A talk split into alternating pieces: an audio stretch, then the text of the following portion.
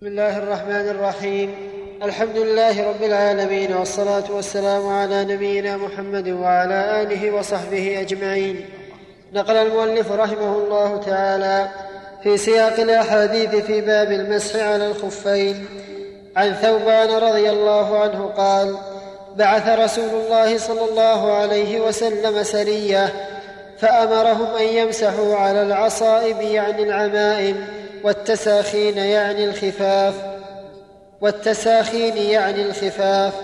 رواه أحمد وأبو داود وصححه الحاكم.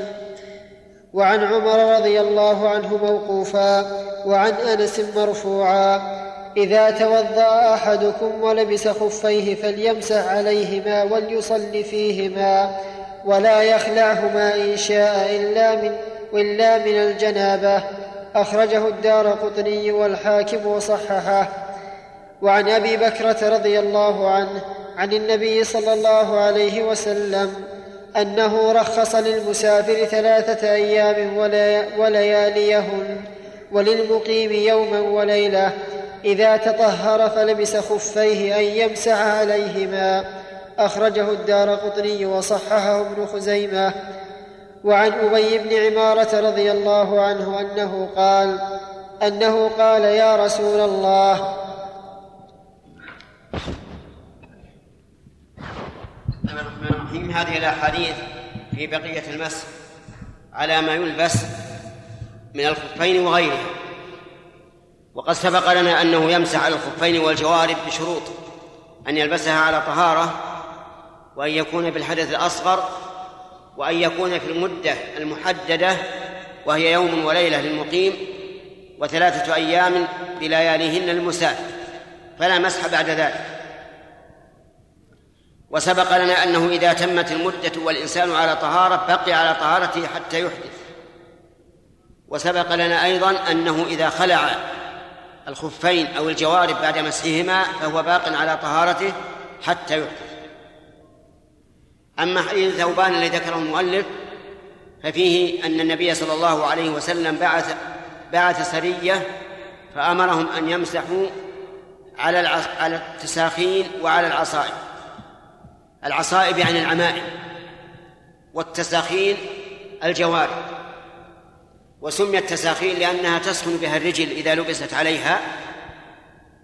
ففي هذا الحديث دليل على أن الإنسان يمسح على ما يحصل به تسخين الرجل سواء كان مخرقا أو غير مخرق وسواء كان خفيفا أو ثخينا. كل ما تلبسه على رجلك مما يحصل به فائدة التسخين فإنه يمسح عليه وأما اشتراط بعض العلماء أن لا يكون فيه خرق وأن يكون صفيقا فهذا لا دليل عليه.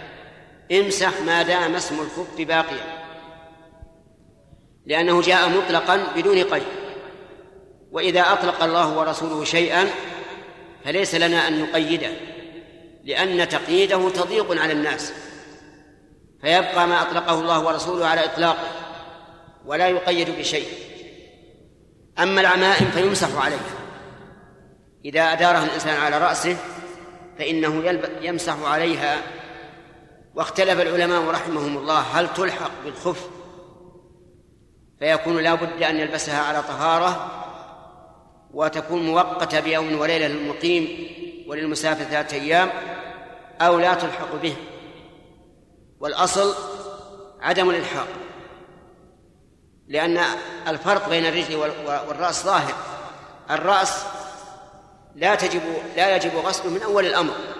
طهارته طهارة مسح فطهارته أخف من طهارة الرجل. أما الرجل فهي غسل إلا مع الجوارب أو الخفين وحينئذ لا يصح القياس. وعلى هذا فمتى لبس الإنسان العمامة على طهارة أو على غير طهارة بمدة أو بغير مدة فيمسح. ما دامت على رأسه يمسح وإذا خلعها فلا يمسح. ولكن لا بد أن تكون عمامة. يحصل في نزعها شيء من المشقة. وأما الغترة والطاقية وما أشبهها فلا تمسح لأنها ليست كالعمامة. العمامة تحتاج إلى لف وإلى عقد أو إدخال بعضها في بعض ويحصل بها من تسخين الرأس ما يخشى على الرأس إذا إذا خلعها ومسح الرأس أن يتأثر بعد الحرارة ببرودة. لهذا صارت العمامة آه، أهون من آه، الخفين. واشترط بعض العلماء أن تكون لها ذؤابة يعني أن يكون طرفها من الخلف مرخى أو أن تكون محنكة يعني ملفوفة على الحنك. ولكن هذا ليس بصحيح. الصحيح أنه ما دامت عمامة فامسح عليها إلا في الحدث الأكبر لأن الحدث الأكبر ما في شيء ممسوح كل شيء يغسل حتى الرأس. فليس فلا يمسح تمسح في الحدث الأكبر. وأما حديث أنس وعمر موقوفا وما بعده ففيه دليل على أن الإنسان لا بد أن يلبس الخفين على طهارة كاملة بقوله إذا تطهر إذا توضأ. وعلى هذا فإذا غسل رجله ثم لبس الخف ثم غسل الرجل الأخرى ثم لبس الخف فإنه لا يمسح لأنه لبس اليمنى قبل أن تتم طهارته.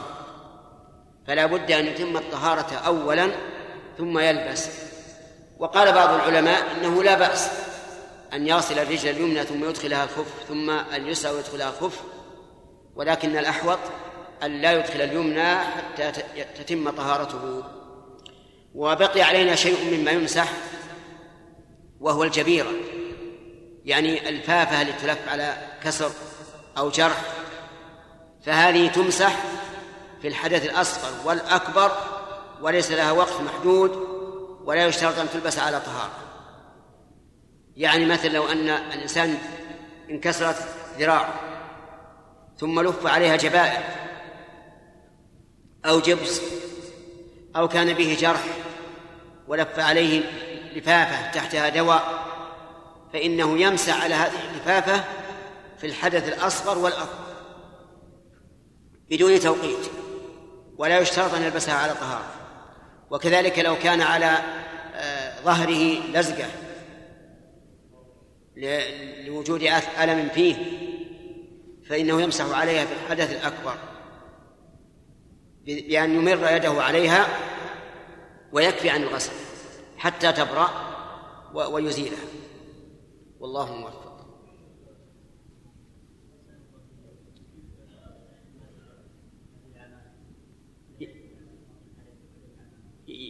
المسح العمامة يدير يده عليها.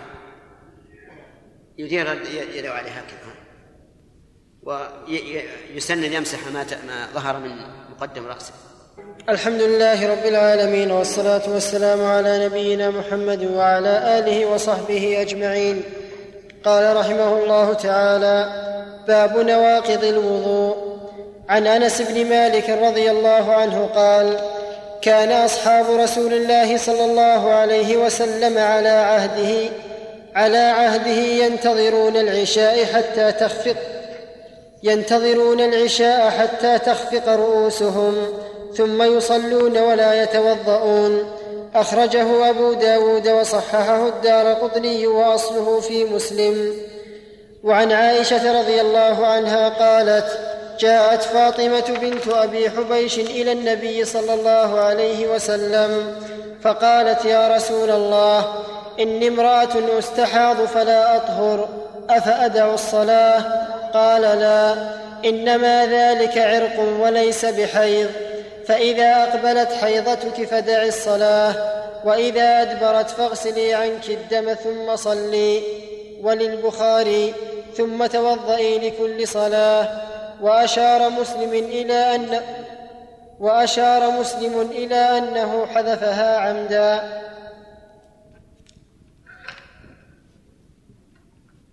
بسم الله الرحمن الرحيم. قال ابن حجر رحمه الله في كتابه بلوغ المرام باب نواقض الوضوء. نواقض الوضوء يعني مفسداته. والعلماء رحمهم الله يعبرون بالمفسدات يعبرون عن المفسدات بتعبيرات متعددة متنوعة. فهنا قالوا نواقض الوضوء. وفي الصلاة سموها مبطلات الصلاة. وفي الصوم مفسدات الصوم. وهذه العبارات كلها معناها واحد. فنواقض الوضوء يعني مفسداته. يعني التي إذا وجدت انتقض الوضوء وصار لا بد من لا بد من وضوء جديد عند إرادة الصلاة. واعلم أن أن الأصل أن الرجل إذا توضأ وضوءا على الوجه الشرعي فإن وضوءه باق ولا ينتقض إلا بدليل. وإذا عرفت هذه القاعدة فإن أي أحد يقول لك هذا ناقض للوضوء قل عليك الدليل. وجه هذه القاعدة أن ما ثبت بدليل شرعي لا يمكن أن يرفع إلا بدليل شرعي. فإذا ثبت أن هذا الوضوء صح بمقتضى الدليل الشرعي فإن أي إنسان يقول إنه فسد فعليه الدليل الشرعي. وعلى هذا فأي إنسان يقول لك مثلا هذا ينقض الوضوء؟ قل أين الدليل؟ هذا الدليل. إذا قال لك مس المرأة بشهوة ينقض الوضوء قل أين الدليل؟ إذا قال لك القي ينقض الوضوء قل أين الدليل؟ إذا قال لك الدم الخارج من البدن ينقض الوضوء قل أين الدليل؟ كل شيء يقال لك إنه ينقض الوضوء فقل لمن قاله أين الدليل؟ فإن جاء بدليل شرعي صحيح أخذنا به وإلا فقوله مردود ويعمل بالأصل وهو بقاء الوضوء. من نواقض الوضوء البول والغائط والريح. وقد سبق في حديث صفوان بن عسال في باب المسح على الخفين ولكن من غائط وبول وثبت أيضا عن النبي صلى الله عليه وسلم من حديث أبي هريرة في الرجل يكون في بطنه الشيء يعني قرقرة مثلا فيشكل عليه أخرج منه أو لا فقال لا ينصرف حتى يسمع صوتا أو يجد ريحا فإذا كانت الريح وهي هواء خارجة من من السبي من الدبر تنقض الوضوء فكذلك كل ما خرج من من الدبر أو من القبل سواء كان معهودا أو غير معهود فإنه ينقض الوضوء. هذا واحد. النوم سبق أيضا في حديث صفوان بن عسال أنه قال ولكن غائط وبول ونوم. فالنوم ينقض الوضوء. ولكن حديث أنس الذي ذكره المؤلف رحمه الله مصدرا به باب نواقض الوضوء يدل على أن النوم فيه تفصيل. فقد قال أنس رضي الله عنه كان أصحاب النبي صلى الله عليه وسلم ينتظرون العشاء الآخرة يعني يحضرون إلى المسجد. وكان النبي صلى الله عليه وسلم يحب أن يؤخر من صلاة العشاء حتى إنه ذات ليلة خرج وقد مضى ثلث الليل. فقال إنه لوقتها لولا أن أشق على أمتي. فكان الصحابة ينتظرون عليه الصلاة والسلام حتى تخفق رؤوسهم. ثم يصلون ولا يتوضؤون. تخفق يعني تنزل من النوم. ثم يصلون ولا يتوضؤون. وعلى هذا فيكون النوم فيه التفصيل. إذا كان الإنسان لم يتعمق بالنوم بحيث لو أحدث لأحس فإن نومه لا ينقض. حتى لو لو بقي مدة طويلة ينعس لكن لو أحدث لأحس بنفسه فإنه لا ينتقض الوضوء. حتى لو كان نائما على وسادة وصار يخيل إليه أنه نام ولكن لو أحدث لأحس فإنه لا ينتقض الوضوء. المهم أن يكون معه صحا صحاوة. ما دام يحس بنفسه لو انتقض وضوءه فإنه لا ينتقض بهذا النوم. فإن استغرق في النوم وصار لو أحدث ما أحس بنفسه فإنه ينتقض وضوءه. حتى لو فرضنا أن عنده رجل يسمع ويشم وقال إن وقال لهذا النائم إنني لم أسمع صوتا ولم أجد ريحا ولكن النائم قد تعمق في النوم فإن نومه فإن نومه يفسد وضوءه وينتقض الوضوء. مع أنه ربما يكون الأمر ظاهر في أنه لم يحدث لكن العبرة بنفس الإنسان. ما دام لو أحدث لم يحس فإن وضوءه ينتقض. هذا أحد نواقض الوضوء.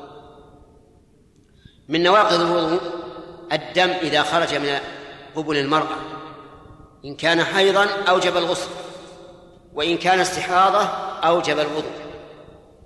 لأن النبي صلى الله عليه وسلم قال إن ذلك دم عرق وأمرها أن تتوضأ لكل صلاة.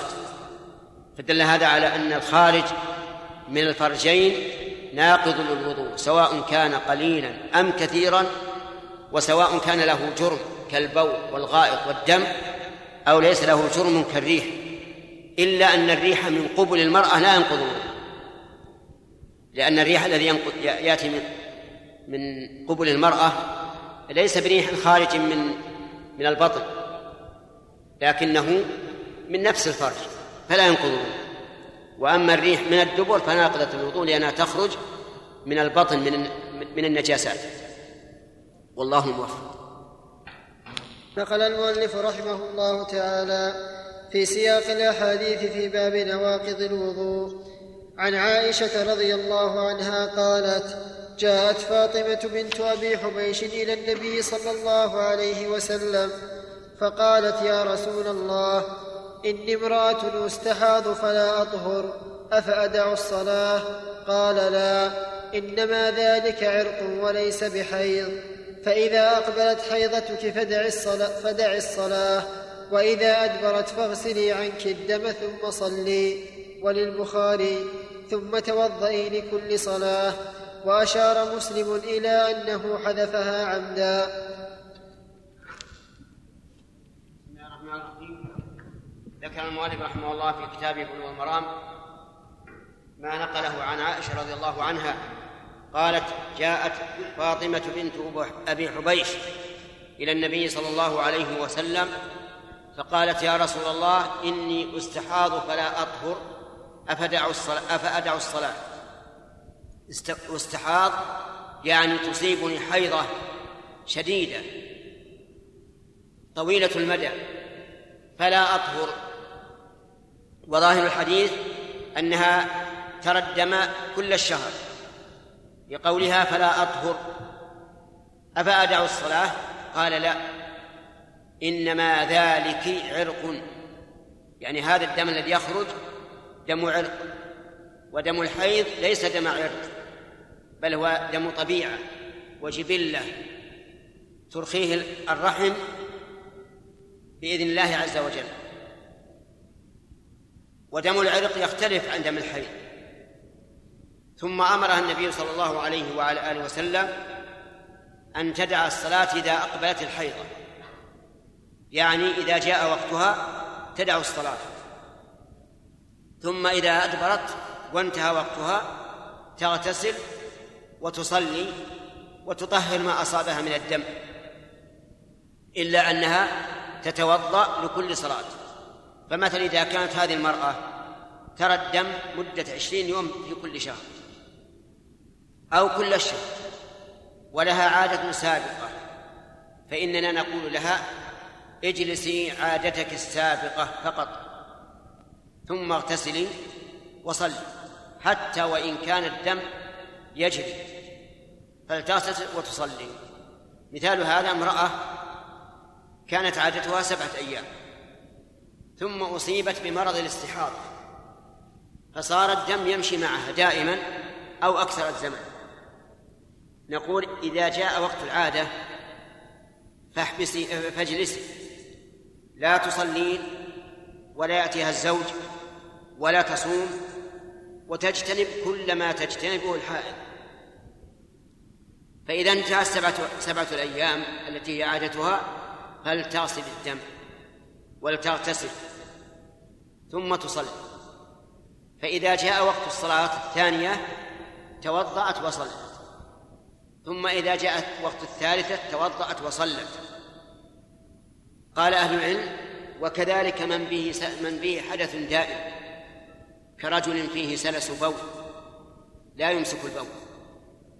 فهذا أيضا حكمه حكم المستحاضة في أنه يتوضأ كلما دخل وقت الصلاة وإذا توضأ بعد دخول وقت الصلاة فليصلي ما شاء من فروض ونوافل. وكذلك من به سلس ريح. لأن بعض الناس يكون فيه الرياح كثيرة غازات في بطنه لا يستطيع أن يمسكها. فحكمه حكم من به سلس البول. نقول له لا لا تتوضأ للصلاة إلا إذا دخل وقتها وإذا خرج منك شيء لا تطيق ولا تستطيع منعه فإنه لا الوضوء لقول الله تعالى لا يكلف الله نفسا إلا وسعها. والله موفق. نقل المؤلف رحمه الله تعالى في سياق الأحاديث في باب نواقض الوضوء. عن علي بن أبي طالب رضي الله عنه قال كنت رجلا مذاء فأمرت المقداد أن يسأل النبي صلى الله عليه وسلم فسأله فقال فيه الوضوء متفق عليه واللفظ للبخاري. وعن عائشة أن النبي صلى الله عليه وسلم قبل بعض نسائه ثم خرج إلى الصلاة ولم يتوضأ. أخرجه أحمد وضعفه البخاري.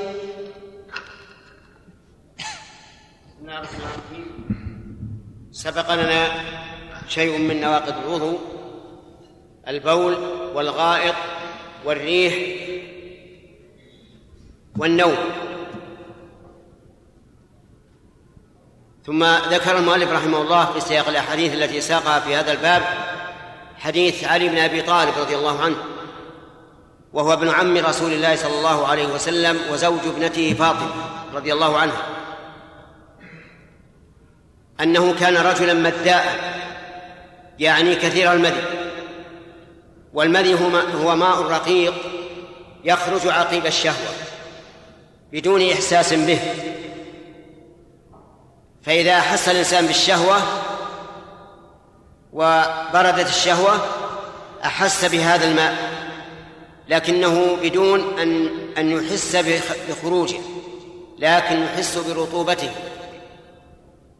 وهو يعتري كثيرا من الناس بل أكثر أكثر الرجال يحصل لهم هذا ومن الناس من لا يحصل له ذلك.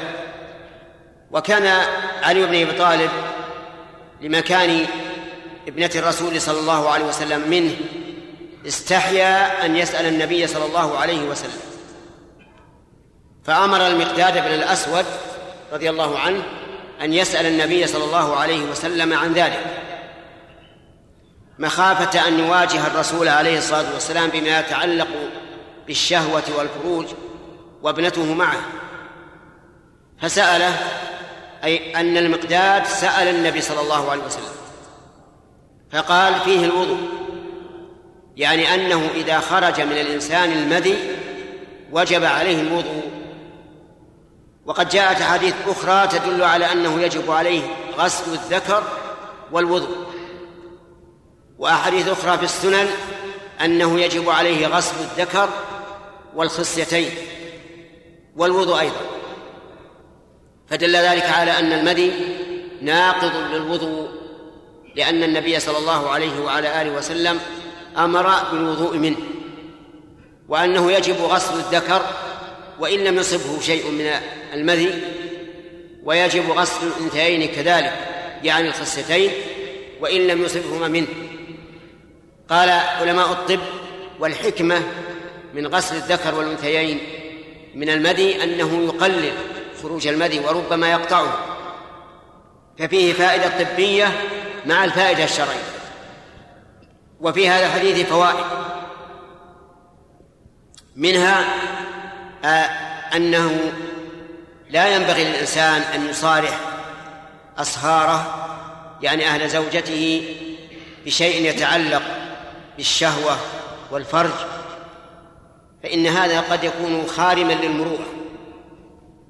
ومنها أن الإنسان إذا كان يستحي أن يسأل وجب عليه أن يوكل من يسأل عنه فيما يحتاج إلى معرفته. لأن علي بن أبي طالب لم يمنعه الحياء من أن يوكل من يسأل.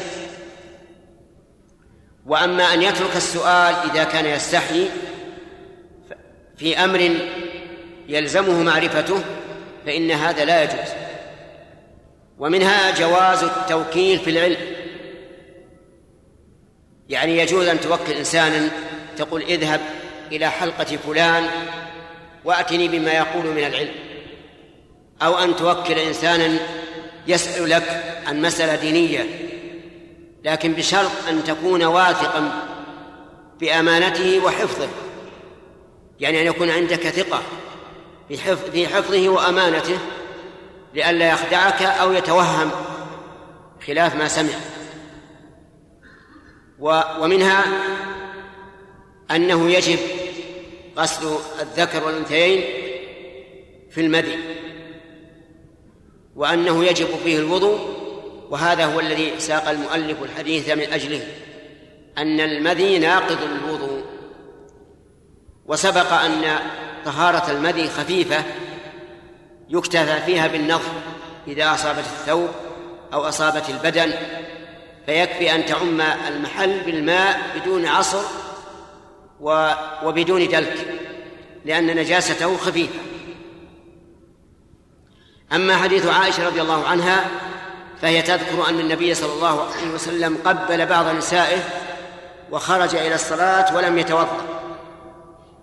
والحديث وإن كان ضعيف السند لكنه حجة فيما ثبت من طرق أخرى وهو أن مس المرأة لا ينقض الوضوء ومباشرتها لا تنقض الوضوء حتى وإن كان لشهوة ما لم يخرج منه شيء.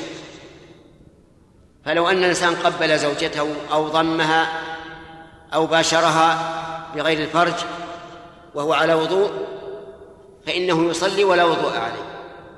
إلا أن يخرج منه مدي أو مني فيجب حكم ذلك. ولا يرد على هذا قوله تعالى أو لامستم النساء لأن المراد بالملامسة في الآية الكريمة الجماع وليس المس باليد كما فسر ذلك عبد الله بن عباس رضي الله عنهما الآية به. وقال المراد لمستم النساء أي جامعتموهن. ولهذا قال بعض الصحابة رضي الله عنهم في تقبيل المرأة والإنسان على وضوء قال ما أبالي أقبلت امرأتي أم شممت ريحانا. يعني أنني لو حصل لي متعة بالتقبيل وسرور فإن ذلك لا يضر. كما لو شم الإنسان ريحانا وسر بذلك وتمتع بشمه فإنه لا ينتقض وضوءه فكذلك مس المرأة والله الموفق. نقل المؤلف رحمه الله تعالى في سياق الأحاديث في باب نواقض الوضوء. عن أبي هريرة رضي الله عنه قال قال رسول الله صلى الله عليه وسلم إذا وجد أحدكم في بطنه شيئا فأشكل عليه أخرج منه شيء أم لا فلا يخرجن من المسجد حتى يسمع صوتا أو يجد ريحا. أخرجه مسلم.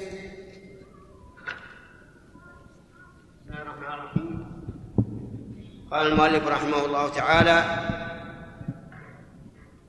في فيما ساقه من الأحاديث في باب نواقض الوضوء. عن أبي هريرة رضي الله عنه أن النبي صلى الله عليه وسلم قال إذا وجد أحدكم في بطنه شيئا فأشكل عليه أخرج منه شيء أم لا؟ فلا يخرجن من المسجد حتى يسمع صوتا أو يجد ريحا هذا يعني أن الإنسان قد يحس في بطنه قرقرة أو انتفاخا أو ما أشبه ذلك فيشكل عليه أخرج منه شيء أو أم لم يخرج. فبين النبي صلى الله عليه وسلم هذا الحكم وأنه باق على طهارته فلا يخرج من المسجد حتى يسمع صوتا أو يجد ريحا. وهذا الحديث أصل عظيم في البناء على ما ثبت وأن الأصل بقاء ما كان على ما كان. وقد أخذ العلماء منه مسائل كثيرة في الطهارة والصلاة والصيام والزكاة والحج والبيع وجميع أبواب الفقه وهو أن الأصل بقاء ما كان على ما كان. فإذا شككت هل هل ارتفع الأصل؟ فابني على على الأصل وأنه لم لم يحصل شيء. فنبدأ أولا بما دل عليه الحديث. إذا أشكل على الإنسان هل خرج منه ريح أم لا؟ فلا فلا يلتفت إلى هذا. يستمر يصلي ويقرأ ويعمل كل شيء يعمله الطاهر يجلس.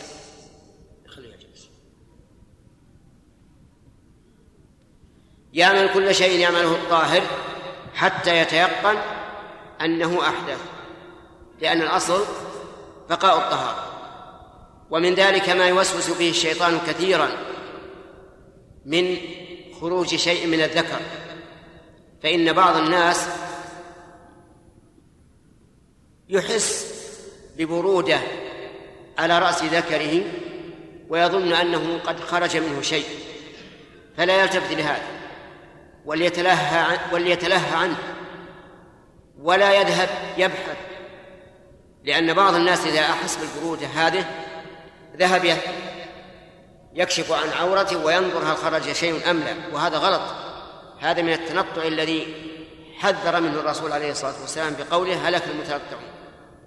والعلماء رحمهم الله وعلى رأسهم الإمام أحمد بن حنبل يقول يتلهى عن ذلك ولا يلتفت إليه. حتى إن بعض العلماء قال يرش على سراويله أو إزاره ماء. لأجل أن لا يلبس الشيطان عليه. ومن ذلك أيضا أن الإنسان لو لو أحدث ونقض الوضوء ثم حضر وقت الصلاة وشك هل توضأ أم لا فنقول إنك لم توضأ لازم توضأ لأن الأصل عدم الوضوء ومن ذلك أيضا لو شك الإنسان في صلاته بعد أن انتهى منها. هل صلى أربعا أو خمسا أو صلى ثلاثا أو ما أشبه ذلك فلا يلتفت إلى هذا. ولا ولا ولا, ولا يعتبر. ومن ذلك لو شك الإنسان في الطواف بعد أن فرغ منه هل طاف سبعة أشواط أم لا فلا يلتفت إلى هذا. ومن ذلك أيضا لو شك في السعي بعد أن فرغ منه هل سعى سبعا أو أقل فلا يلتفت إليه. ومن ذلك لو شك الرجل هل باع هذا الشيء على فلان أو لا فلا يلتفت إلى ذلك. ومن هذا لو شك هل طلق زوجته أم لا فلا تطلق. ومن ذلك لو شك هل أراد أن يفعل شيئا فقال أخشى أني حلفت ألا أفعله فلا يلتفت إلى ذلك. المهم أن هذا الحديث دل على قاعدة عظيمة تشمل جميع أبواب الفقه. وهي أن الأصل بقاء ما كان على ما كان. ومن ذلك أيضا لو أنه فعل شيئا من من مما يظنه مفسدا للصوم مفطرا فنقول ولكنه ما لم يتيقن نقول الأصل بقاء ما كان على ما كان. ومن ذلك إذا شك هل هذا الشيء ناقض الوضوء أو لا مثل أن يشك هل مس المرأة لشهوة ينقض الوضوء أو لا؟ نقول لا ينقض الوضوء ما دام ما عندك يقين. وهكذا قاعدة عظيمة جدا. ومن فوائد هذا الحديث بعد هذه القاعدة العظيمة أن الريح ناقض للوضوء لقوله حتى يسمع صوتا أو يجد ريح ومن فوائده العمل بالسماع لكن لا بد أن يكون سماعا محققا. أما لو كان وهما فإنه لا يلتفت إليه. فإذا قال الإنسان لو فرضنا أن الذي حصل له الشك رجل لا لا يشم ولا يسمع قلنا متى تيقن؟ بأي طريق عمل باليقين؟ ورسول الله صلى الله عليه وسلم إنما ذكر هذا للتمثيل فقط والمراد لا ينصرف حتى يتيقن. والله موفق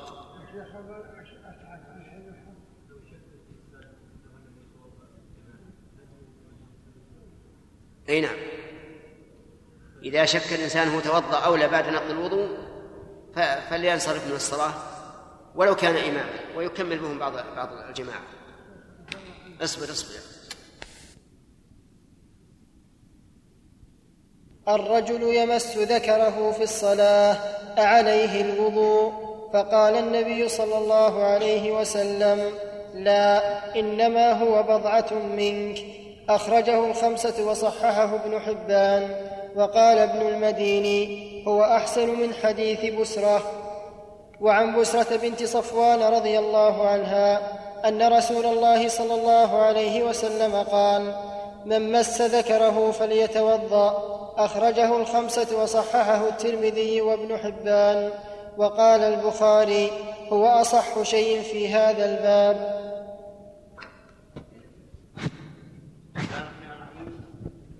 ذكر المؤلف كتابه بلوغ المرام في نواقض الوضوء. الأحاديث الواردة في نقض الوضوء بمس الذكر. وذكر في ذلك حديثين. أولهما حديث طلق بن علي أن النبي صلى الله عليه وسلم سئل عن الرجل يمس ذكره في الصلاة أعليه الوضوء قال لا إنما هو بضعة منك. والمس يكون باليد وبدون حائل لأن المس بغير اليد لا يسمى مسا والمس بحائل لا يسمى مسا أيضا لوجود الحائل. ففي الحديث الأول أن النبي صلى الله عليه وسلم سئل عن مس الذكر. هل ينقض الوضوء؟ قال لا. ثم علله بعلة ثابتة لا تتغير. وقال إنما هو بضعة منك أي جزء منك. فكما أن الإنسان لو مس بيده رجله أو رأسه أو أذنه أو شيئا من أعضائه لم ينتقض وضوءه كذلك إذا مس ذكره لأنه جزء من من البدن. أما حديث بسرة ففيه أن النبي صلى الله عليه وسلم قال من مس ذكره فليتوضأ. وقد اختلف العلماء رحمهم الله في هذه المسألة. إذا مس الإنسان ذكره هل ينتقض وضوءه أو لا؟ والصحيح أنه لا ينتقض إلا إذا كان لشهوة. وبهذا نجمع بين حديث طلق بن علي وحديث بسرى وهو أنه إذا مس ذكره كما يمس بقية أعضائه فإنه لا ينتقض الوضوء لأنه لا فرق. وإن مسه المس الخاص بالذكر الذي تكون به الشهوة فإنه ينتقض الوضوء. هذا هو أقرب ما قيل في هذه المسألة. وبعضهم قال حديث بسرى على سبيل الاستحباب وحديث طلق على سبيل الوجوب. يعني أن مس الذكر لا لا يجب فيه الوضوء ولكن يستحب فيه الوضوء. ولكن الأول أصح أنه إن مسه لشهوة وجب الوضوء وإن مسه لغير شهوة لم يجب لكن إن توضأ فهو خير. هذا إذا قصد المس. أما إذا لم يقصد المس فإنه لا ينتقل ولا إشكال في هذا مثل إنسان أراد أن يربط سرواله فمسه بلا قصد فهذا لا ينتقل بالوضوء والله الموفق. نقل المؤلف رحمه الله تعالى في سياق الأحاديث في باب نواقض الوضوء عن عائشة رضي الله عنها أن رسول الله صلى الله عليه وسلم قال من أصابه قيء أو رعاف أو قلس أو مذي فليتوضأ ثم ليبن على صلاته وهو في ذلك لا يتكلم. أخرجه ابن ماجه وضعفه أحمد وغيره. وعن جابر بن سمرة رضي الله عنه أن رجلا سأل النبي صلى الله عليه وسلم أتوضأ من لحوم أتوضأ من لحوم الغنم؟ قال إن شئت. قال أتوضأ من لحوم الإبل؟ قال نعم. أخرجه مسلم.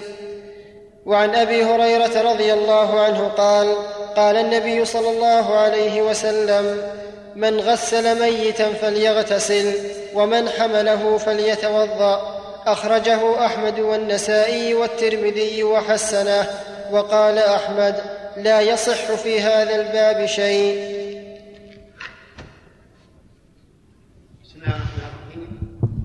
قال ابن حجر رحمه الله في بلوغ في بلوغ المرام فيما ساقه من الأحاديث في باب نواقض الوضوء عن عائشة رضي الله عنها أن النبي صلى الله عليه وسلم قال من اصابه قيء أو رعاة أو قلس أو مذي فليذهب وليتوضأ ثم ليبني على صلاته وهو في ذلك لا يتكلم. هذا الحديث كما ذكره المؤلف رحمه الله ضعيف لا يصح عن النبي صلى الله عليه وسلم وعذر المؤلف في ذكره ليبين أنه ضعيف لا يعتمد عليه.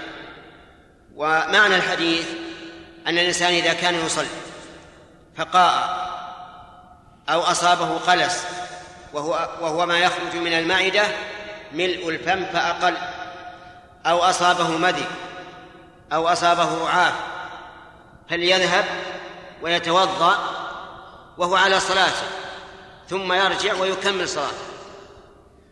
إذا عرفت أن هذه هي الصورة في هذا الحديث تبين لك أنه ضعيف وأنه لا يمكن أن يصح عن النبي صلى الله عليه وعلى آله وسلم.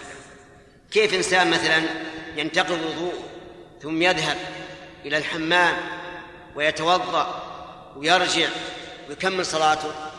هذا شاذ منكر وهو ضعيف لا يثبت. لكن كما قلنا لكم المؤلف ذكره هنا ليبين أنه ضعيف حتى لا يغتر به أحد.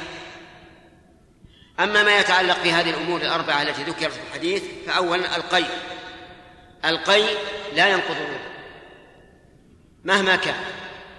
فإذا قاء الإنسان وهو على وضوء فوضوءه باقي يصلي ولا حرج عليه. وهل القيء نجس أو لا؟ أكثر العلماء على أنه نجس. يجب ان ينظف الثوب والبدن منه. وقال بعض العلماء إنه ليس بنجس.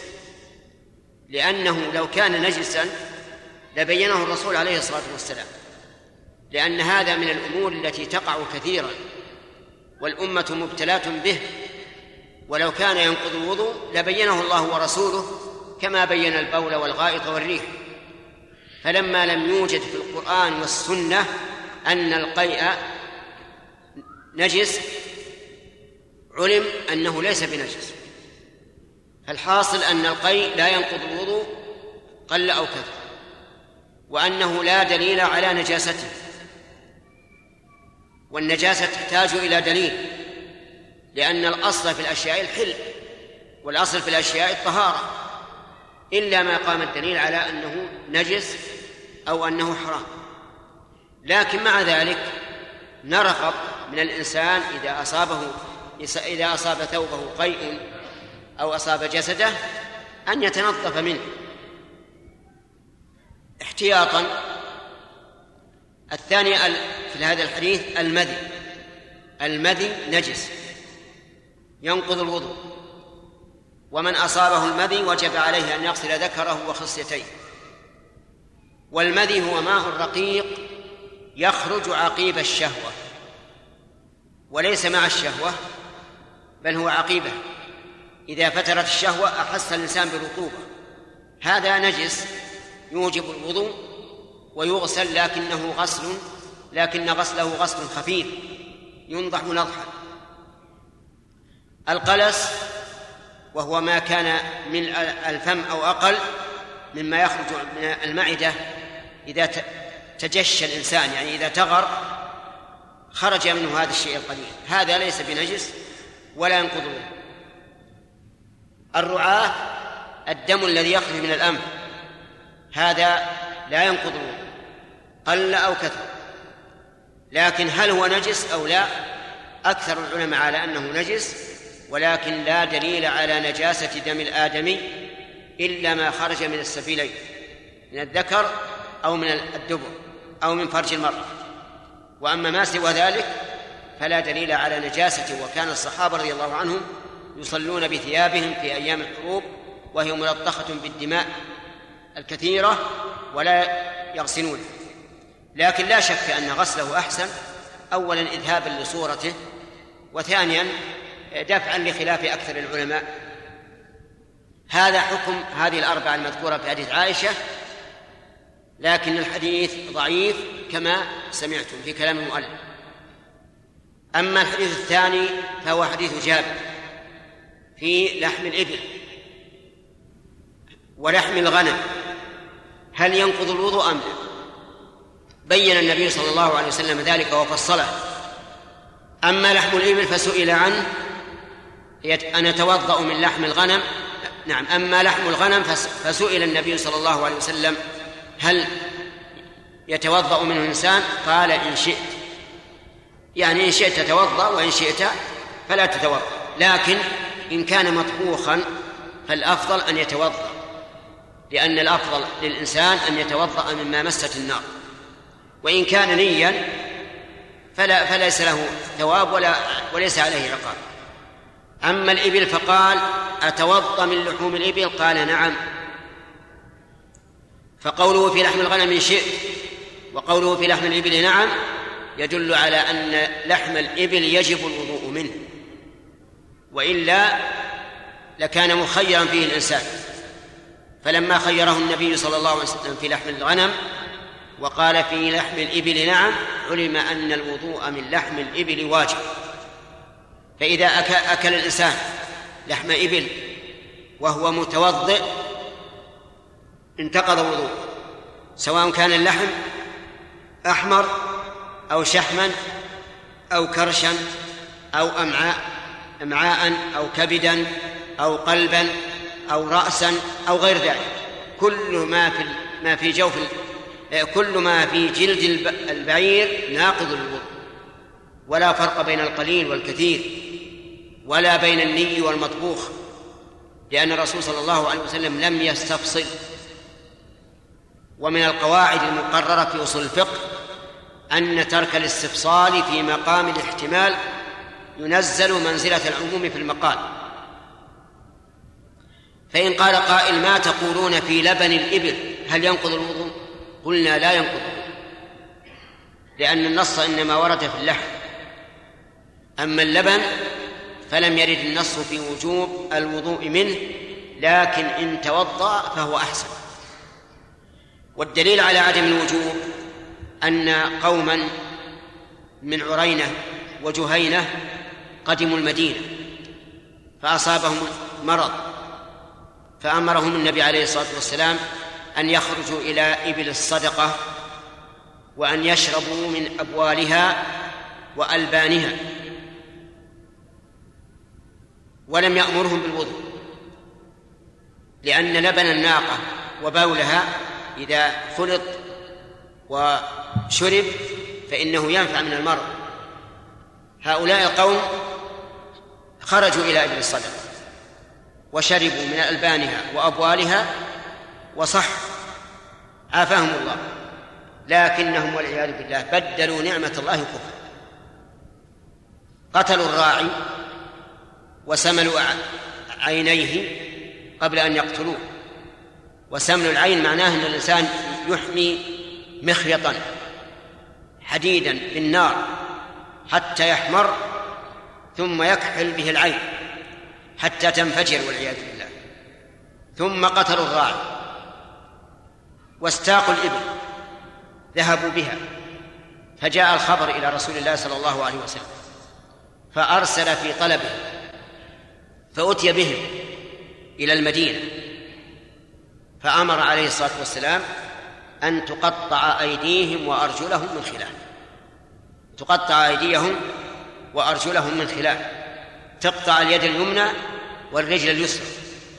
ثم تركهم في حرة المدينة في في الشمس في الرمضة. وجعلوا يستسقون. أسقونا أسقونا أعطونا ماء. فتركهم النبي عليه الصلاة والسلام حتى ماتوا. لأنهم فعلوا فعلة شنيعة والعياذ بالله. الرسول عليه الصلاة والسلام يمن عليهم ويخرجهم إلى إبل الصدقة مرضى ويداويهم ثم لما صحوا والعياذ بالله قتلوا الراعي وأخذوا الإبل. هذه فعلة شنعاء جدا وكان جزاؤهم هذا الجزاء الصارف لأن لأنه كلما عظم الذنب عظمت العقوبة. حتى يرتدع الناس إذ أن الناس لو ترك المجال لهم مفتوحا أو تهاون تهاون الولاة في عقوبتهم فإنهم والعياذ بالله يفسدون في الأرض. وقد قال الله تعالى في كتابه العظيم إنما جزاء الذين يحاربون الله ورسوله ويسعون في الأرض فسادا أن يقتلوا أو يصلبوا يعني بعد القتل أو تقطع أيديهم وأرجلهم من خلاف أو ينفوا من الأرض. ذلك لهم خزي في الدنيا ولهم في الآخرة عذاب عظيم. وما رأينا ذنبا يجمع يجمع لصاحبه بين العقوبتين عقوبة الدنيا والآخرة إلا هذا والعياذ بالله. عقوبة شديدة خزي في الدنيا ولهم في الآخرة عذاب عظيم. لأن هؤلاء يسعون في الأرض فسادا ويحاربون الله بمحاربة دينه ويحاربون رسوله بمحاربة شريعته فكان هذا جزاءه والدين الإسلامي دين رحمة وحزم وصرامة في موضعه.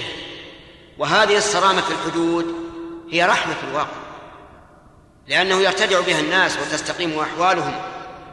أرأيتم قول الله عز وجل ولكم في القصاص حياة يعني إذا قتل إذا قتل إنسان شخصا عمدا قتلنا القاتل فسمى الله ذلك حياته مع أنه بدل ما يموت واحد كم يموت؟ اثنين لكن يحيى بالاثنين هذه أمما. يحيي يحيي الله بهذه بهذين الاثنين أمما عظيمة ولهذا قال ولكم في القصاص حياة يا أولي الألباب. انتبه يا أولي الألباب يعني انتبه العاقل. لا تقل إذا قتلنا اثنين زدنا الطين بلة. لا هذا حياة. استعمل عقلك. ولكم في القصص حياة يا أولي الألباب لعلكم تتقون. المهم أن هؤلاء الذين خرجوا إلى إبل الصدقة وشربوا من أبوالها وألبانها لم يأمرهم النبي صلى الله عليه وسلم إذا شربوا اللبن أن يتوضأ. فدل ذلك على أن الوضوء من لبن الإبل ليس بواجب لكنه أفضل لأنه روى أحمد في المسند بسند جيد أن النبي صلى الله عليه وسلم قال توضؤوا من ألبان الإبل فأمر بالوضوء منها لكنه على سبيل الاستحباب والله أعلم. المرق لا ينقض الوضوء أيضا إلا إذا كان فيه لحم ولو صغارا فإنه ينقض الوضوء. إذا أكل اللحم. سبحان الله. نقل المؤلف رحمه الله تعالى في سياق الأحاديث في باب نواقض الوضوء. عن أبي هريرة رضي الله عنه قال قال النبي صلى الله عليه وسلم من غسل ميتا فليغتسل ومن حمله فليتوضأ أخرجه أحمد والنسائي والترمذي وحسنه وقال أحمد لا يصح في هذا الباب شيء وعن عبد الله بن أبي بكر رضي الله عنه أن في الكتاب الذي كتبه رسول الله صلى الله عليه وسلم لعمرو بن حزم ألا يمس القرآن إلا طاهر رواه مالك مرسلا ووصله النسائي وابن حبان وهو معلول. نعم. وعن عائشة رضي الله عنها قالت كان رسول الله صلى الله عليه وسلم يذكر الله على كل أحيانه رواه مسلم وعلقه البخاري. وعن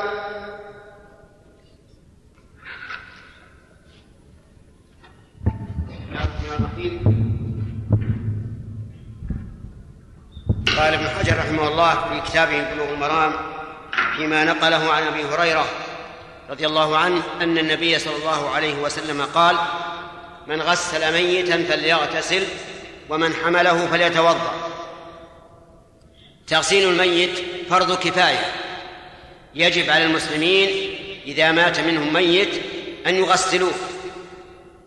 لقول النبي صلى الله عليه وعلى آله وسلم في الرجل الذي وقصته ناقته وهو واقف بعرفة فجاءوا للرسول عليه الصلاة والسلام يستفتونه. رجل محرم واقف بعرفة سقط من راحلته فمات رضي الله عنه. فجاءوا يسألون النبي عليه الصلاة والسلام ماذا يصنعون به؟ قال اغسلوه بماء وسدر وكفنوه في ثوبيه ولا تحنطوه ولا تخمروا رأسه فإنه يبعث يوم القيامة ملبيا.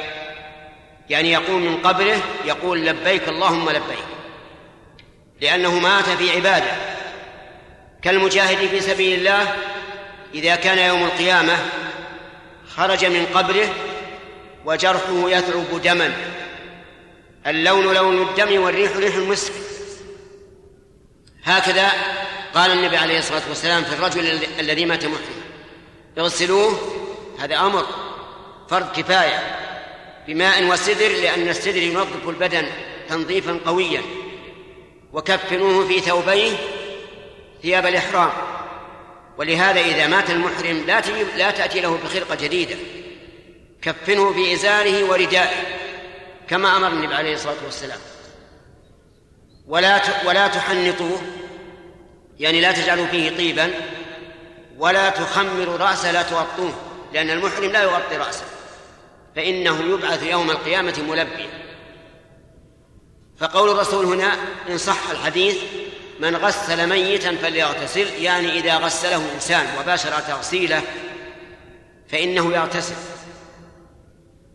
لكن ليس على سبيل الوجوب بل على سبيل الاستحباب لأنه لا موجب للغسل ولكن على سبيل الاستحباب إن صح الحديث. والإمام أحمد رحمه الله لا يصحح الحديث. يقول هذا الحديث غير صحيح لا يصح في هذا الباب شيء. ومن حمله فليتوضأ. هذا أيضا إذا صح الحديث فالمعنى أن الذي يحمله ينبغي أن يحمله على وضوء حتى لا يتأخر في الصلاة على الميت. لأنه إذا كان حاملا له من بيته إلى المسجد مثلا أو إلى المصلى الجنائز فإذا كان على وضوء لم يتأخر والا تأخر. هذا إن صح الحديث. لكن إذا كان الحديث لا يصح كما قاله إمام أهل السنة أحمد بن حنبل رحمه الله فقد كفينا همه.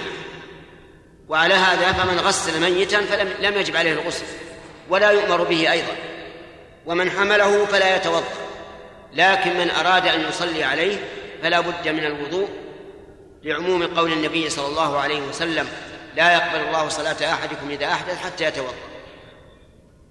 أما حديث عمرو عمرو بن حزم أن النبي صلى الله صلى الله عليه وسلم ذكر في الكتاب الذي كتبه له ألا يمس القرآن إلا طاهر.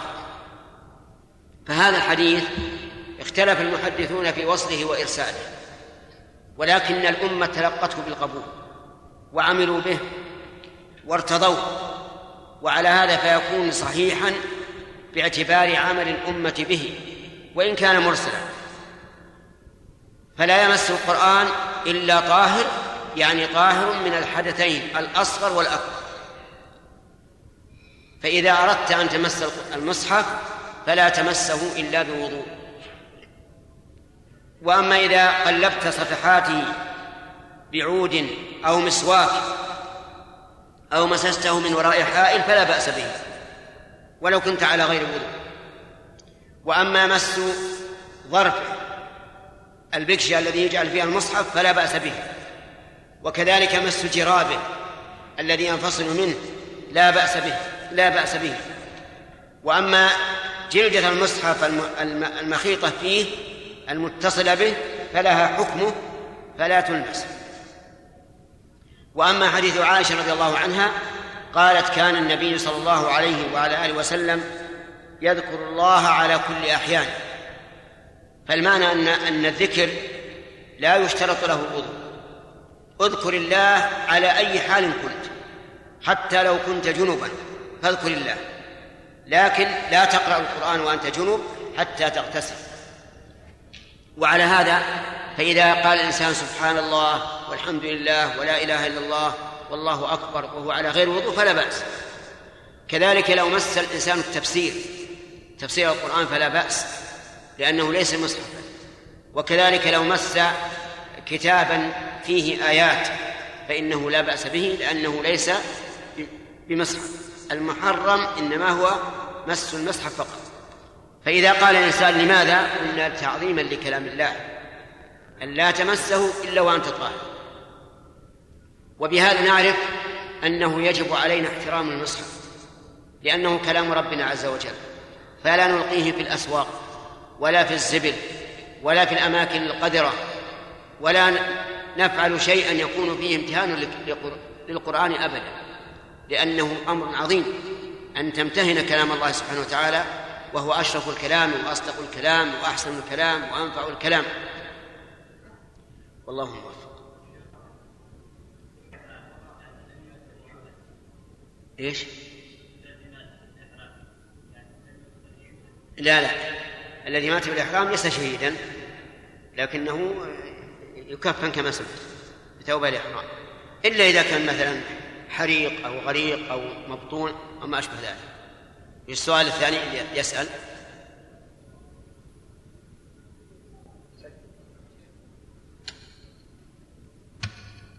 وش السؤال يا حسن؟ أي. يعني يجوز أن الإنسان يحط النظارات على المصحف ولا بأس. أو يضع عليه كتاب آخر. لكن الأفضل أن الكتاب الآخر يكون تحته. أو يضع عليه كتاب آخر لكن الأفضل أن الكتاب الآخر يكون تحته. خلي الكتاب الآخر تحت. إيه ما في بأس لكن الأفضل أن يكون تحت. نقل المؤلف رحمه الله تعالى في سياق الأحاديث في باب نواقض الوضوء. عن عائشة رضي الله عنها قالت كان رسول الله صلى الله عليه وسلم يذكر الله على كل أحيانه. رواه مسلم وعلقه البخاري. وعن أنس بن مالك رضي الله عنه أن النبي صلى الله عليه وسلم احتجم وصلى ولم يتوضأ. أخرجه الدار قطني ولينه.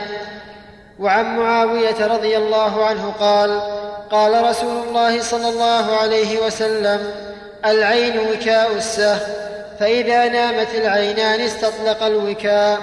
رواه أحمد والطبراني وزاد. ومن نام فليتوضأ. وهذه الزيادة في هذا الحديث عند أبي داود من حديث علي دون قوله استطلق الوكاء. وفي كلا الإسنادين ضعف. ولأب ولأبي داود أيضا عن ابن عباس رضي الله عنهما مرفوعا. إنما الوضوء على من نام مضطجعا وفي إسناده ضعف أيضا. وعن ابن عباس رضي الله عنهما أن رسول الله صلى الله عليه وسلم قال يأتي أحدكم الشيطان في صلاته فينفخ في مقعدته فيخيل إليه أنه أحدث ولم يحدث. فإذا وجد ذلك فلا ينصرف حتى يسمع صوتا أو يجد ريحا. أخرجه البزار.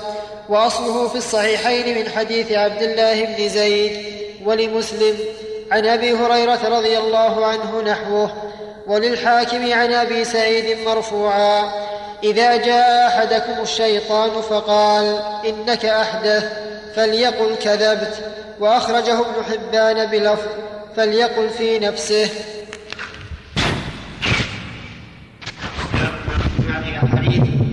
ساق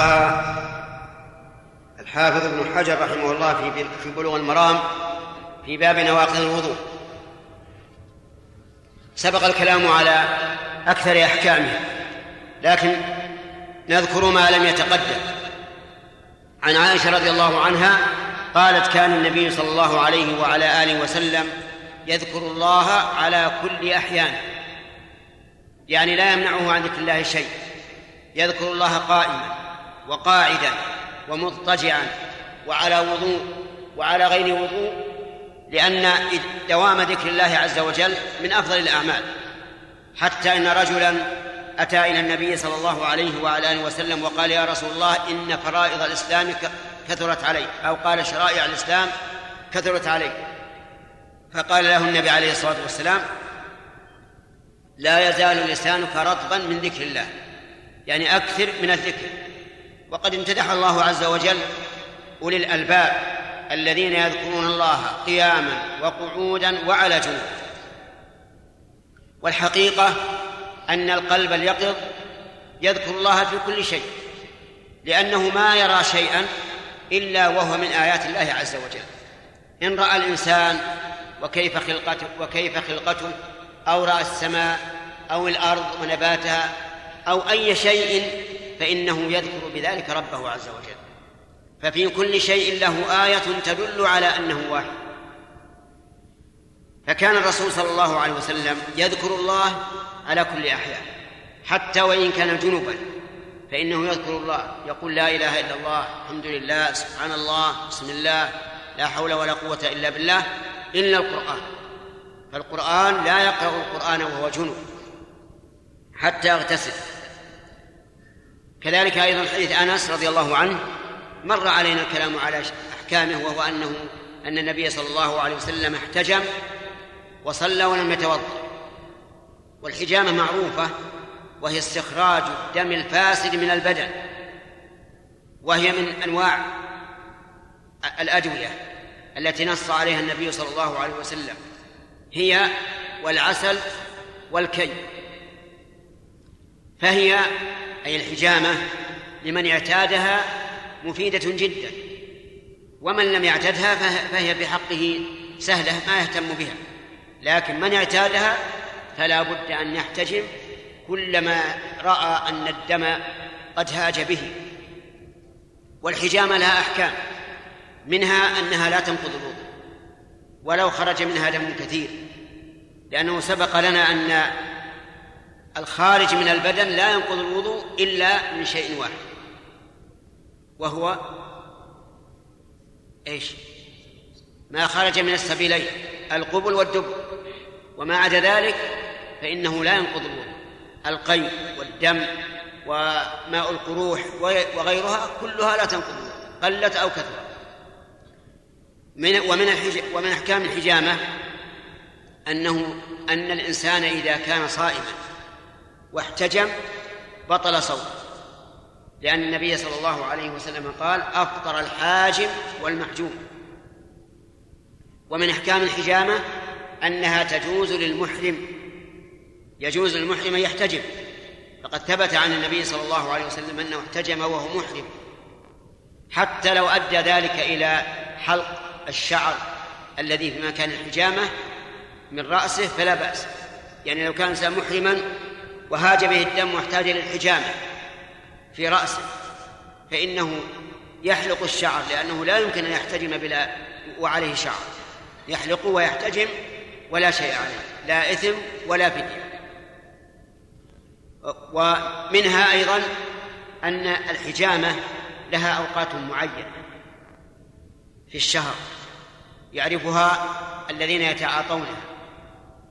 يعني ليس كل مرة أو ليس كل وقت تحتجم لا. فيه أوقات من الشهر لا تحتجم. عند ضمور الهلال وعند ملء ملء القمر. عند ضمور الهلال وملء القمر لا تحتجم. بل بين ذلك. لكن إذا هاج الدم بالإنسان وصار لا بد أن يحتجم لأن بعض الناس الذي يعتاد الحجامة إذا لم يحتجم ربما يغمى عليه ويسقط فهذا أي وقت يهيج بك الدم فاحتجم أما بقية الأحاديث فهي فيما يتعلق بالنوم. وقد ذكرنا فيما سبق أن النوم لا ينقض إلا إذا كان عميقا بحيث لو أحدث الإنسان لم يحس بنفسه بسم الله الرحمن الرحيم. الحمد لله رب العالمين والصلاة والسلام على نبينا محمد وعلى آله وصحبه أجمعين. قال رحمه الله تعالى باب آداب قضاء الحاجة. عن أنس بن مالك رضي الله عنه قال كان رسول الله صلى الله عليه وسلم إذا دخل الخلاء وضع خاتمه أخرجه الأربعة وهو معلول. وعنه رضي الله عنه قال كان النبي صلى الله عليه وسلم إذا دخل الخلاء قال اللهم إني أعوذ بك من الخبث والخبائث. أخرجه السبعه بسم الله الرحمن الرحيم. قال المؤلف ابن حجر رحمه الله في كتابه بلوغ المرام باب آداب قضاء الحاجة. يعني باب آداب الآداب التي ينبغي للإنسان أن يتخلق بها إذا أراد البول أو الغائط. لكن العلماء رحمهم الله يكنون عن الأشياء التي يستقبح ذكرها بما يدل عليها. فيسمون البول أو الغائط يسمونه الحاجة. واعلم أن الله عز وجل له رحمة عليك عظيمة. فأنت فكر الإنسان هذا الغداء هذا الطعام الذي يأتي إليك. أولا من أنبته؟ هو الله عز وجل. قال الله تعالى أفرأيتم ما تحرثون؟ أأنتم تزرعونه أم نحن الزارعون؟ والجواب على هذا بدهي واضح. هو أن الزارع هو الله عز وجل. لو نشاء جعلناه حطاما فظلتم تفكهون إنا لمغرمون بل نحن محرومون. يعني لو شاء الله عز وجل لجعل هذا الزرع بعد نباته واستوائه وتهيؤ الناس وتهيئه للأكل جعله حطاما وفات عليه. ولم يقل لو, لو نشاء ما أنبتناه بل قال لجعلناه حطاما بعد أن تتعلق النفوس به ويتهيأ يجعله الله تعالى حطاما لا ينتفع به. انظر إلى هذا الطعام الذي تأكل. من زرعه؟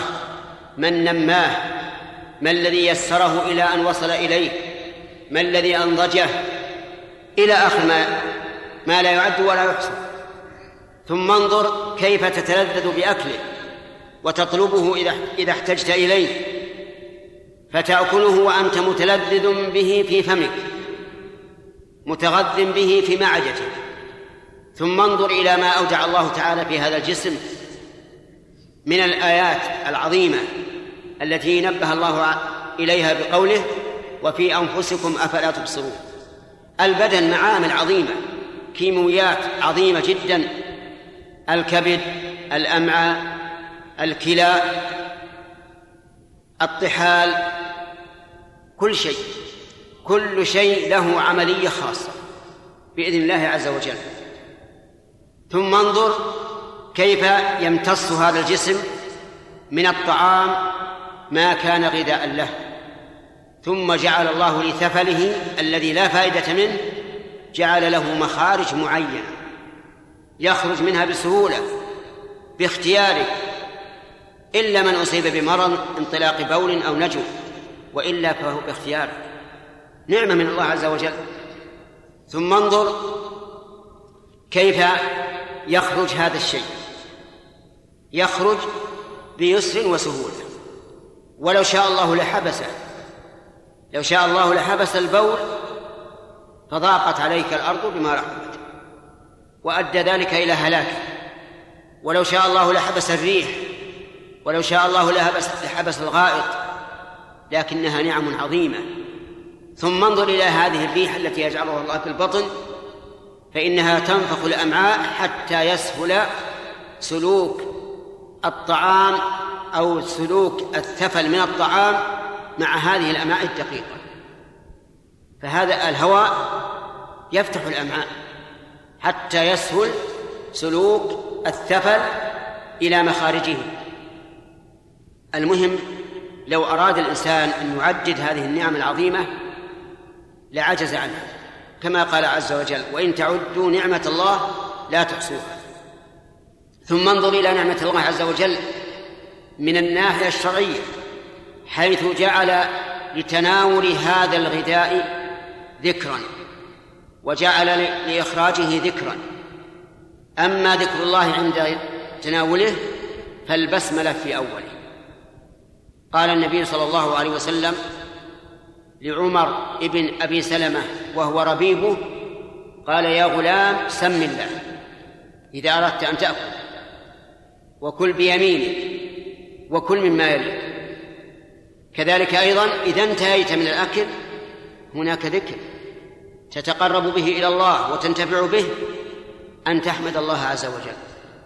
فإن الله لا يرضى عن العبد يأكل الأكلة فيحمده عليها ويشرب الشربة فيحمده عليها. كذلك أيضا عند إخراج هذا الطعام له ذكر عند الابتداء وعند الانتهاء. عند الابتداء ذكر أنس بن مالك رضي الله عنه فيما ساقه المؤلف رحمه الله أن النبي صلى الله عليه وسلم كان إذا دخل الخلاء قال أعوذ بالله من الخبث والخبائث. إذا دخل الخلاء يعني إذا أراد دخوله. ليس المعنى إذا دخل في جوفه إذا أراد دخوله قال اللهم إني أعوذ بك من الخبث والخبائث. الخبث الشر والخبائث أهل الشر. فكأنك استعذت بالله عز وجل من الشر وأهله. ورويت الكلمة الأولى الخبث بضم الباء والخبائث.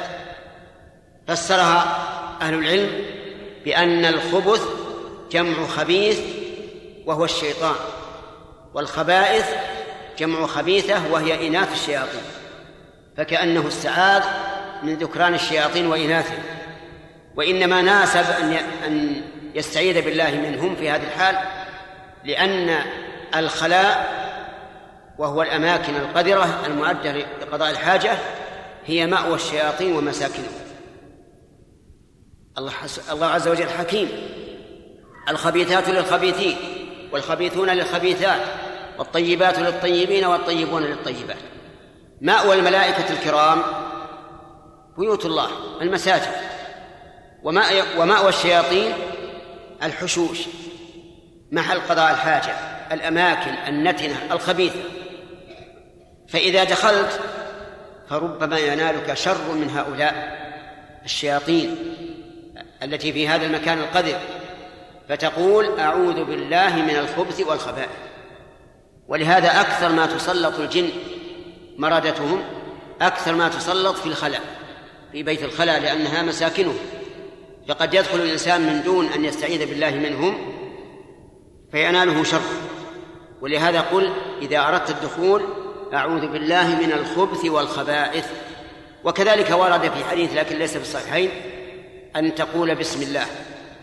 بسم الله أعوذ بالله من الخبث والخبائث.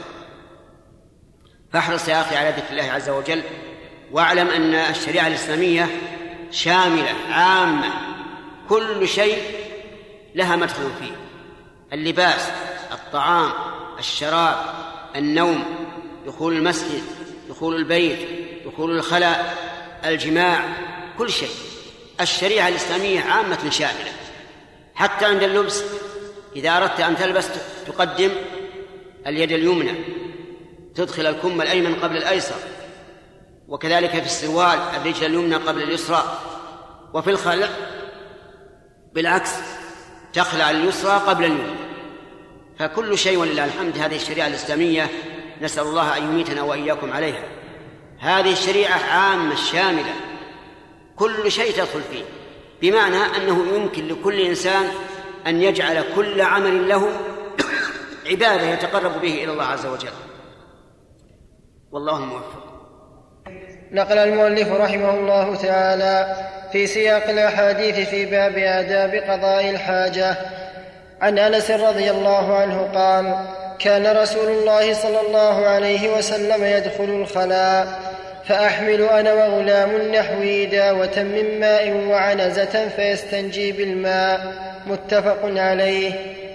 وعن المغيرة بن شعبة رضي الله عنه قال قال لي النبي صلى الله عليه وسلم خذ الإداوة فانطلق حتى توارى عني فقضى حاجته متفق عليه. بسم الله الرحمن الرحيم. سبق لنا سبق في الدرس الماضي أمس بل قبل أمس أن النبي صلى الله عليه وسلم كان إذا دخل الخلاء وضع خاتمه وكان خاتمه عليه الصلاة والسلام قد كتب عليه محمد رسول الله محمد في الأسفل ورسول في الوسط ولفظ الجلالة فوق. وقد اتخذ النبي صلى الله عليه وعلى آله وسلم الخاتم حين كان يكاتب الملوك يدعوهم إلى الدين الإسلامي. فقيل له إن إنهم لا يقبلون كتابا إلا مختوما. فاتخذ الخاتم وجعل هذا الكتاب مكتوبا عليه. محمد رسول الله. ولبس الخاتم ليس بسنة. لكنه مباح للرجال. أما النساء فهو حليتهن. تتحلى به المرأة لزوجها والمرأة مطلوب منها أن تتحلى لزوجها بكل ما يوجب المودة بينها وبينه. أما الرجل فلا لكن يباح له اتخاذ الخاتم وليس بحرام عليه وليس بمطلوب منه أيضا. ولكنه لا لا يلبس شيئا من خواتم الذهب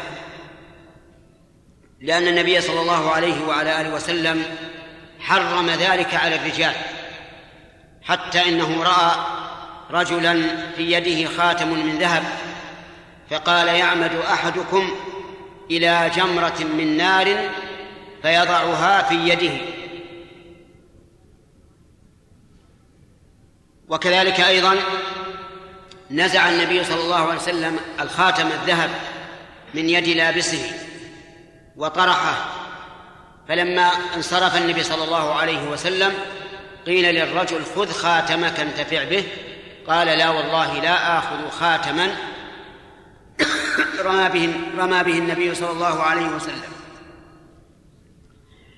وإنما كان إذا دخل الخلاء وضع خاتمه لأن فيه اسم الله. ولهذا أخذ من هذا الحديث العلماء رحمهم الله أن الإنسان لا يدخل بشيء فيه اسم الله إلى بيت الخلاء تكريما لاسم الله عز وجل. لكن إن احتاج إلى دخوله بشيء فيه ذكر الله فليجعله خفيا.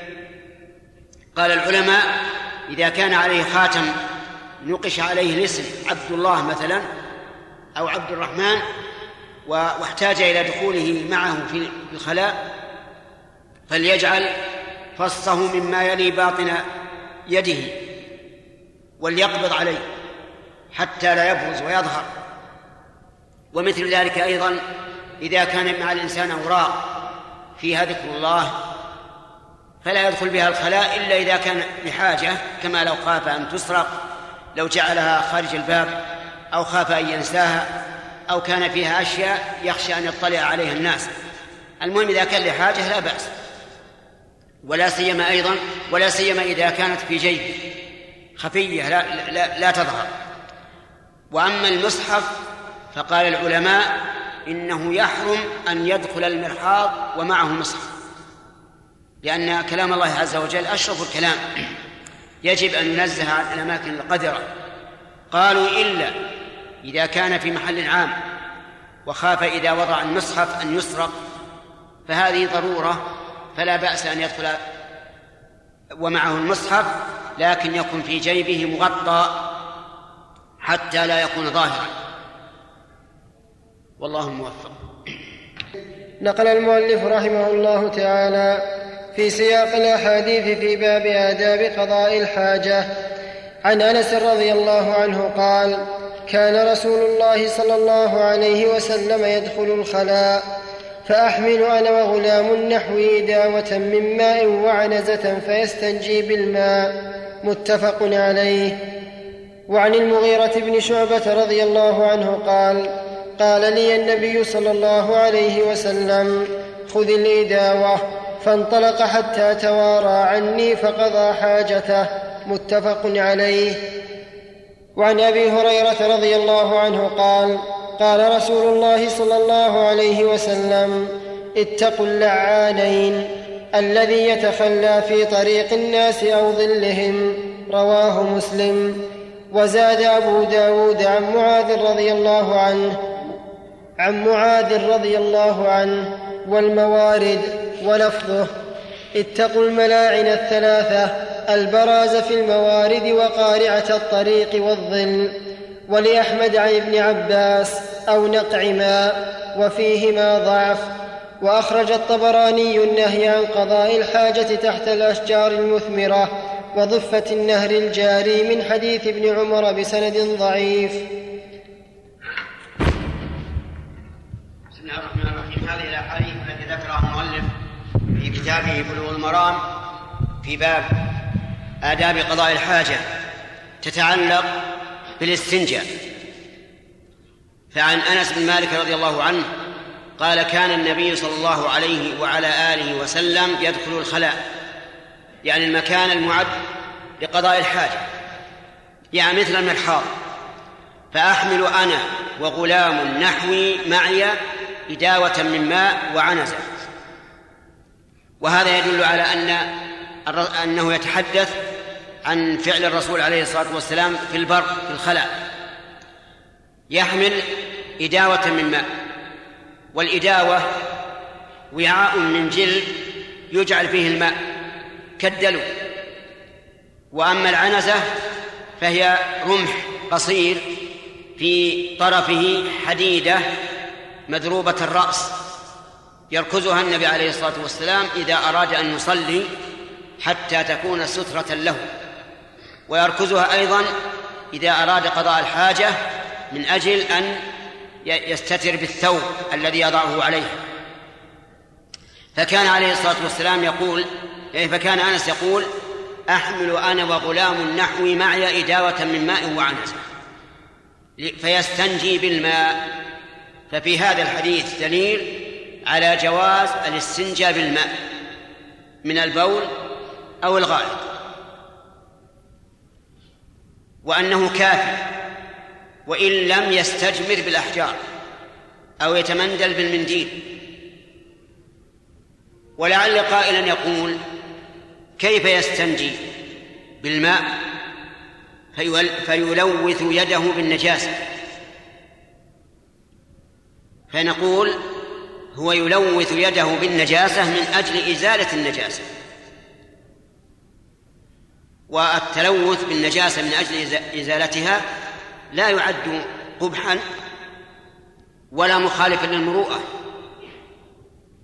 ونظير ذلك لو أن المحرم أصابه طيب في ثوبه ثياب الإحرام أو في بدنه ثم أخذ ماء فجعل يغسله فهنا سوف يباشر الطيب.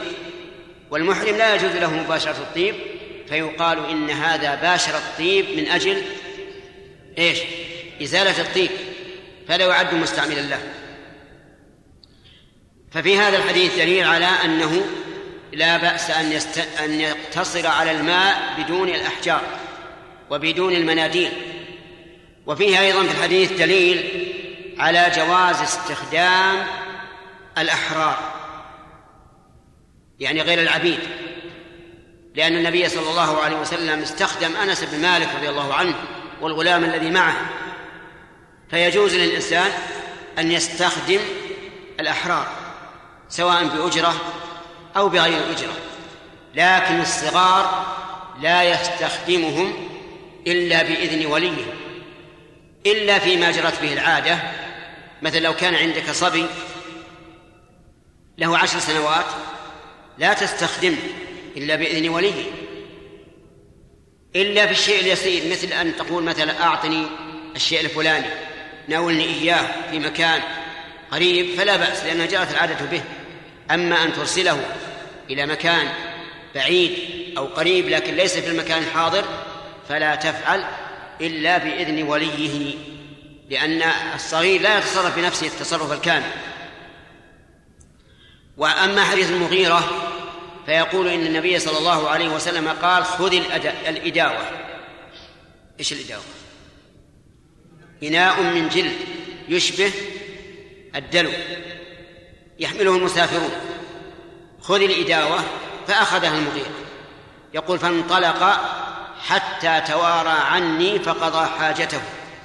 توارى يعني تغطى. انطلق بعيدا حتى لا يراه أحد. وهذا من آداب قضاء الحاجة. إذا أردت في البر أن تقضي حاجتك فأبعد حتى لا يراك الناس لأن كون الإنسان يجلس يقضي حاجته والناس يرونه فيه شيء من القبح وفيه شيء من خرم المروءة. لكن أبعد حتى لا ترى. إما أن تكون في وادي في شعيب أو تستظل أو تكون تتوارى في شجرة أو في أكمة أو في سيارة المهم ألا تقعد أمام الناس حتى لو استدبرتهم ولم يشاهدوا عورتك لا تجلس لأن هذا يخالف المروءة. أما أن يجلس ويكشف عورة أمام الناس فهذا حرام ولا يحل. والله أعلم.